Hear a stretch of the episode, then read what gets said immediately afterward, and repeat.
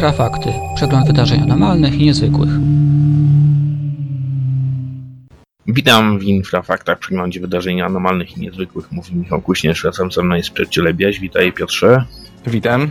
Dzisiaj powiemy o niezwykłych wydarzeniach, jakie miały miejsce w Krakowie, czy też precyzyjniej mówiąc na niebie nad Krakowem oraz o najnowszych doniesieniach związanych z reliktowymi hominidami, jak też powiemy o doniesieniach historyków mówiących o tym, że jednak Bóg miał swoją żonę i jeszcze na koniec o pewnym piktogramie, który się pojawił w Meksyku. Może Piotrze zacznijmy od Krakowa, bo jesteśmy zajęci tą sprawą od e, w zasadzie dwóch tygodni już.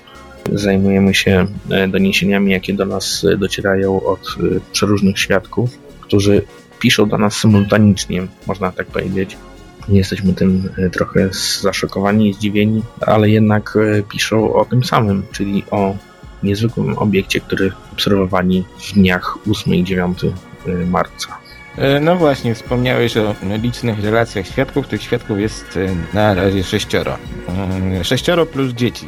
Najciekawsze jest to, że obserwatorzy donoszą, iż obiekt, który był obserwowany 8 i 9 marca e, nad Krakowem oraz w jego okolicach, mm, wyglądał tak samo, czyli miał formę porównywalną do latającego dysku, otoczonego mm, na obrzeżach y, światłami koloru białego i czerwonego. Pierwsza relacja dotarła do nas y, już 10 marca. Kolejne spływały właściwie y, regularnie. Jesteśmy teraz y, na etapie formowania raportu, który przybliży naszym czytelnikom, jak wyglądały y, te obserwacje. Są to sprawy bardzo ciekawe, bo rzeczywiście w jednym z przypadków dwie panie widzą obiekt, który jest zawieszony tuż nad e, bardzo ruchliwą drogą. Dosłownie przejeżdżają pod tym obiektem, nie słysząc żadnych dźwięków. Jest to taki duży metaliczny dysk, otoczony światłami na, na obrzeżach. W innym przypadku pewna kobieta obserwuje przelot bardzo podobnego obiektu mm, otoczonego tak jakby pierścieniem światła który przelatuje w pobliżu jednego z osiedli. Co najciekawsze, wszystkie te mm, relacje wiążą się w jakiś sposób z lotniskiem w Balicach. Obiekty, które były mm, tego dnia, w tych dniach obserwowane, albo kierowały się w stronę Balic, albo też były obserwowane w ich właściwie bezpośrednim sąsiedztwie. Tak, dokładnie, dlatego że żeśmy się zwrócili z e, zapytaniem zarówno do kierownictwa e, cywilnego lotniska Balice, jak też i do bazy lotnictwa transportowego Wojska Polskiego, które znajduje się również w tym samym miejscu i otrzymaliśmy odpowiedzi jakie? Odpowiedzi takie, że nic tego dnia, przynajmniej nic nietypowego nie zauważono. A rzeczywiście, mm, kiedy przyjrzymy się mapie tych obserwacji, to wynika, że ten obiekt widziany był w bardzo różnych miejscach. Są to punkty oddalone od siebie o kilka kilometrów. Najciekawsze jest to, że ta obserwacja rozkłada się rzeczywiście na dwa dni.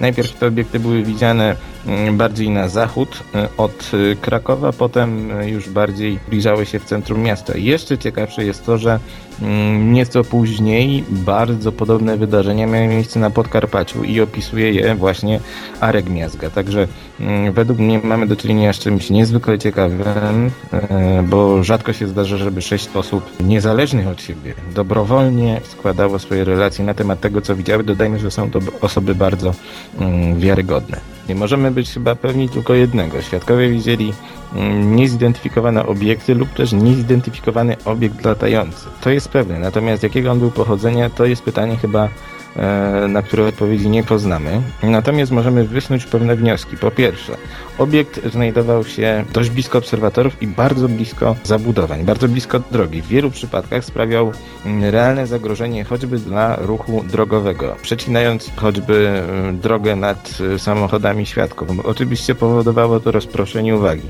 I teraz powstaje pytanie, czy jeżeli był to obiekt pochodzenia ziemskiego, to czy ci, którzy stoją za tego typu testami, y, osoby, które E, których zadaniem jest raczej utajniać e, tego typu projekty, a nie je pokazywać, mm, zdają sobie z tego sprawę. Według mnie mm, nasze wojsko, tudzież e, wojsko mm, innych państw towarzyszonych w NATO, nie dysponuje na chwilę obecną chyba ani środkami, ani możliwościami mogącymi stać za stworzeniem tego typu pojazdów, bo jest bardzo łatwo niektórym ufologom mówić, że a, wszystko co lata da się wytłumaczyć, ale niestety jest to twierdzenie e, takiej samej wartości jak to, wysuwane przez zwolenników hipotezy pozaziemskiej, że wszystko co przelatuje, przelatuje z kosmosu. Nie, gdzieś tu jest złoty środek, natomiast nie wiemy jeszcze gdzie. Mm, wiemy tylko, że był to nol. Wojsko nie udzieliło nam żadnej odpowiedzi.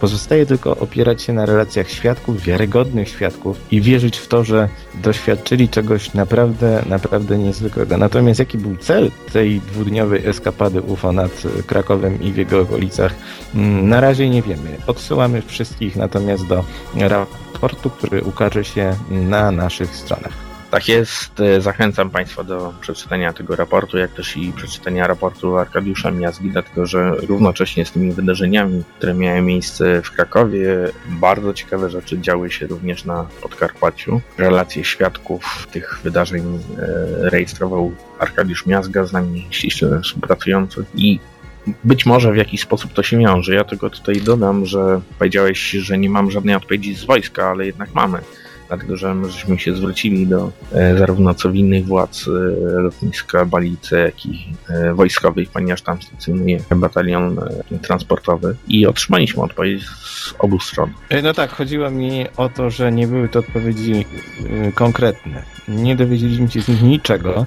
Natomiast tak, odpowiedzi otrzymaliśmy mm, nie tylko E, z bazy lotnictwa transportowego w Balicach, ale też i z innych źródeł. Mm, myślę jednak, że jeżeli byłyby to mm, nawet jakieś obiekty spoza kręgu wojskowego, czyli dajmy na to no nie wiem, e, coś w rodzaju latających modeli, czy też, no może być ta, ta, taka hipoteza, że były to też latawce, bo mm, zdarzało się, że i one odpowiadały za mm, tego typu mm, obserwacje, natomiast szczegóły wykluczają coś takiego. To znaczy te obiekty nie emitowały żadnych dźwięków, po pierwsze. Po drugie, były dość sporych rozmiarów. Świadkowie wspominają o około, no, nawet 10 metrach średnicy. Po trzecie, sposób poruszania się tych obiektów. Miały możliwość zwalniania mm, oraz nagłego przyspieszania. W jednym, w, pierwszych, y, w pierwszym ze zgłoszonych przypadków obiekt ten poruszał się bardzo szybko. Mm, także rzeczywiście mamy do czynienia z nie lada zagadką i miejmy nadzieję, że oprócz tych y, sześciu świadków, którzy zgłosili do tej pory swoje relacje, znajdą się jeszcze inni. Tak jest, a ja jeszcze raz zachęcam do zapoznania się z relacją, którą publikujemy na naszej stronie www.infra.org.pl i będziemy dalej jakby aktualizować e, wszelkie informacje, które będą do nas napływać e, w związku z e, tymi obserwacjami.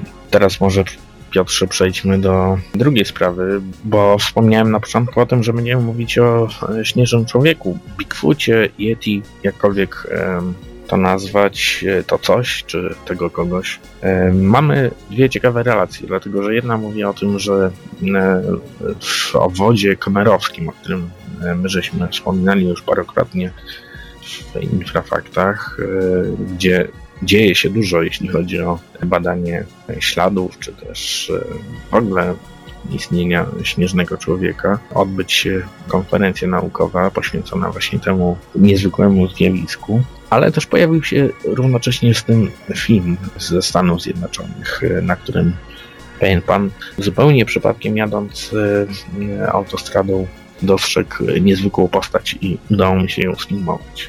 No właśnie, odniesiemy się może do pierwszej rzeczy, o której wspomniałeś. Śnieżny człowiek rosyjska y, odmiana y, czegoś, co na zachodzie nazywa się Bigfootem i jest zasadnicza różnica między podejściem amerykańskim a rosyjskim.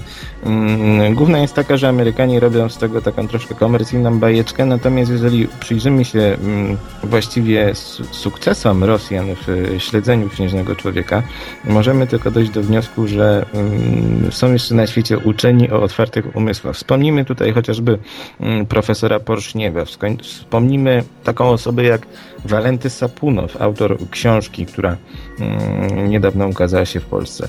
Ludzie ci poświęcili się badaniu mm, gatunku oficjalnie nieznanego nauce, natomiast takiego, który w pewien sposób przejawia się w niezliczonych opowieściach świadków. Jak do tego podejść? Czy mm, rzeczywiście jest to stworzenie legendarne, a może jednak coś stoi za tymi obserwacjami? Tego na razie się nie dowiemy, natomiast jak wspominają ci badacze, nie można znaleźć czegoś, czego się nie szuka. I tutaj w przypadku Kemerowa mamy do, do czynienia z czymś mm, no, unikatowym, bo z tego obszaru dochodzą nowe relacje o śnieżnym człowieku. Wspominaliśmy już dawno o kilku mm, wyprawach w to miejsce, o kilku nawet rewelacjach i znaleziskach, natomiast to, co dzieje się teraz, rzeczywiście może pozwoli nam mm, nieco inaczej spojrzeć na sprawę śnieżnego człowieka. Natomiast jeżeli chodzi o ten film, o którym wspomniałeś, rzeczywiście jest to bardzo krótka e, sekwencja ujęć e, wykonanych 22 marca tego roku w północnej Karolinie. Widać na nich przechodzącą przez drogę ciemną sylwetkę. Filmik jest tak niewyraźny, że trudno cokolwiek o nim powiedzieć. Wiemy tylko, że ta istota miała mm, warczeć na osoby, które znajdowały się w samochodzie. Y, filmik ten chyba zyskał niepotrzebny rozgłos dzięki temu, że dotarł na łamy wielu portali. Nie ma na nim nic szczególnego, nie da się go porównać z tym najsłynniejszym filmem z rzekomym Bigfootem, czyli słynnym filmem Pattersona, gdzie widać rzeczywiście ogromną włochatą istotę, która przechodzi w pobliżu strumienia.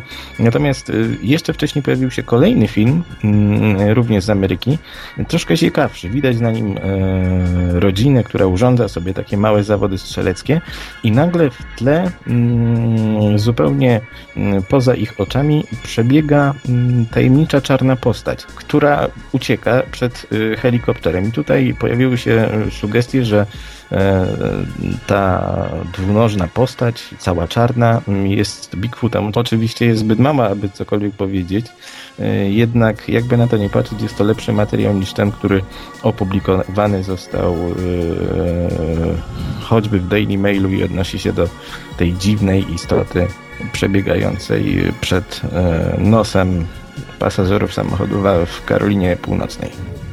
Tak, dokładnie. Oba filmy są do obejrzenia na naszym forum e, paranormalne.eu. Tam możecie Państwo obejrzeć e, materiały zarówno odnoszące się właśnie do Bigfoota, czy też śnieżnego człowieka, jak i też do wszelkich zjawisk potocznie nazywanych UFO, czy też nonami. Piotrze, my żeśmy w zeszłym tygodniu opublikowali e, ciekawy artykuł odnoszący się do tego, że e, Bóg jednak miał swoją żonę to troszkę kontrowersyjny materiał, który być może rzuca e, jakieś nowe spojrzenie na e, w ogóle historię e, religii, szczególnie chrześcijańskiej, ale w ogóle wszystkich religii monoteistycznych. No właśnie, tutaj według najnowszych, a może nie najnowszych, właściwie nie jest to nowe odkrycie, mm, jest ono tylko co jakiś czas przypominane. Mm, według kolejnych tutaj opinii uczonych mm, Jachwę miał żonę.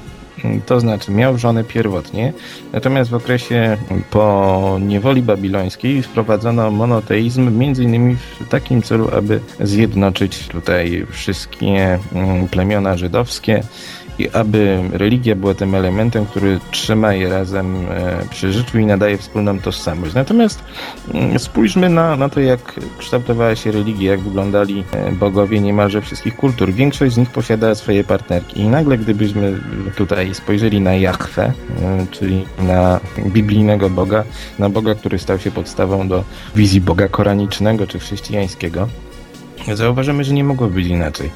Dlatego, że sam Jachwę nawołuje Żydów do tego, żeby brali sobie małżonki. On sam również musiał dawać taki przykład. Ponadto w oczach ówczesnych ludzi Bóg, który nie ma e, z partnerki, byłby Bogiem niepełnym. Dlatego sam monoteizm również jest e, czymś w rodzaju e, no, pewnej e, niepełnej religii. Z jednej strony Bóg jest uniwersalny, ale z drugiej zawiera tylko pierwiastki męskie. Mm, wielu osobom wierzącym trudno to pojąć. Dla mm, antropologów, dla historyków religii nie będzie to zaskoczenie. Będzie to zaskoczenie dla mm, ludzi, którzy nie mają o tym pojęcia. I takie osoby z pewnością odniosą się do tych odkryć wrogo. Wydaje mi się jednak, że trzeba o tym mówić, dlatego że wiedza większości ludzi e, na temat religii, na temat historii religii jest tak nikła, mm, głównie dzięki zabiegom Kościoła i przede wszystkim katechetów, którzy wciskają młodym ludziom straszny kit, nie ucząc ich e, prawdy. A to chyba jest najważniejsze. Tak, a jak e, słusznie ktoś zauważył na naszym forum, na którym toczy się dyskusja oczywiście na temat, że przecież e, istnieje pewien jakby substytut tego powstał, jakby w postaci na przykład Matki Boskiej. Oczywiście masz rację, ale tu chodzi e, o cały szereg różnego rodzaju zależności. O bogini Aszerze, czyli tej żonie Jachwy, wspomina chociażby Biblia, cho, cho, choć e, skutecznie mm, została ona stamtąd wypierana przez kolejnych e, redaktorów, przez kolejnych tłumaczy. Warto jednak o tym pamiętać, dlatego że mm, monoteizm przecież miał gdzieś swoje korzenie, nie pojawił się nagle, tak jak próbuje mówić współczesna kościelna wizja, że była to taka jakby, było to nagłe objawienie, które pojawiło się wśród jakiegoś religijnego tumultu i od tego czasu zyskiwało zwolenników. Nie, była to po prostu e, swoista ewolucja i dzisiejszy, dzisiejsza wizja Boga jest e, bardzo no, skonfliktowana z tą wizją e, Boga biblijnego, czyli tego groźnego, srogiego, niewybaczającego i jak się okazuje posiadającego żonę Jahwe. Mhm, dokładnie. A ja zachęcam Państwa do dyskusji na naszym forum, gdzie no, czasem rozmowy są bardzo, bym powiedział, zażarte. Piotrze, jeszcze powiedzmy o tym. Pamiętasz, jak żeśmy mówili parę tygodni temu o tym, że w Indonezji pojawił się piktogram w ryżu, w polu ryżowym. A tymczasem teraz się okazuje, że pojawił się też e, w Meksyku. Na razie nie mamy początku e, sezonu tak, zwano, tak zwanego piktogramów w Wielkiej Brytanii, która jest e, stolicą tego zjawiska, ale zauważamy to, że piktogramy zaczynają się dziwny sposób przesuwać na e, południe naszego globu. No właśnie, według takiej współczesnej mitologii piktogramy to jest zjawisko prastare. Otóż jest to nieprawda. Piktogramy, czyli znaki w zbożu w postaci skomplikowanych e, figur, pochodzą właściwie z ostatnich, ja wiem, 40 lat. Natomiast istnieją zjawiska przypominające yy, zjawisko piktogramów. U nas utrwaliło się takie, taka nazwa kręgi zbożowe. Istnieje w naturze cały szereg zjawisk, które mogą powodować powstawanie kręgów, natomiast piktogram, czyli taki już bardziej skomplikowany znak, to coś zupełnie innego. Co możemy więcej powiedzieć? Rzeczywiście moda na piktogramy przenosi się z Europy do Azji i Ameryki Południowej. Kilka lat temu mieliśmy chyba pierwszy piktogram w Brazylii, również bardzo nieudany. Ten z Meksyku też nie grzeszy jakoś urodą. Z pewnością wywoła yy, falę sensacji wśród miejscowej społeczności, w mediach. Wydaje mi się jednak, że patrząc na to, co dzieje się w Europie e, w kwestii piktogramów, czyli to, że niemalże zanikają one w niektórych krajach. W Polsce w ubiegłym roku mieliśmy e, ich chyba kilka, a wszystkie były tak mhm. nieudane, że aż trudno porównywać je z tymi, które pojawiły się na polach e, Wiltshire w Wielkiej Brytanii, które były swoistymi dziełami sztuki.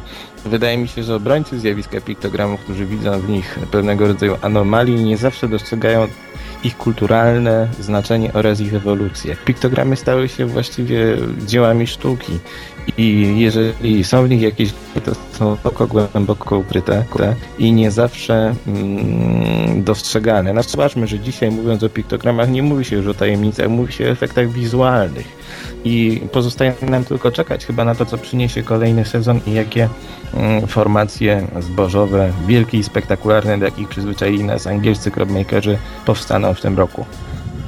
Oczywiście będziemy o tym informować na bieżąco, tak jak żeśmy to robili w zeszłym roku. E, zebraliśmy pokaźną galerię tych zdjęć, które można obejrzeć właśnie na naszym forum, także zachęcam wszystkich, którzy się interesują tym zjawiskiem do zapoznania się z tym. E, no i będziemy czekać, bo już lada moment powinny się pojawić pierwsze znaki w rzepaku. E, także dziękuję Ci Piotrze, zapraszam za tydzień do wysłuchania kolejnego wydania Infrafaktów. Dziękuję Piotrze. Ja również. Do usłyszenia. Wysłuchaliście Infrafaktów, czyli przeglądu wydarzeń anormalnych i niezwykłych. W programie wykorzystano utwór CJ Rogersa pod tytułem Back to You na licencji Creative Commons, realizacja Michał Kuśnierz i Piotr Cielebiaś dla Radia Wolne Media.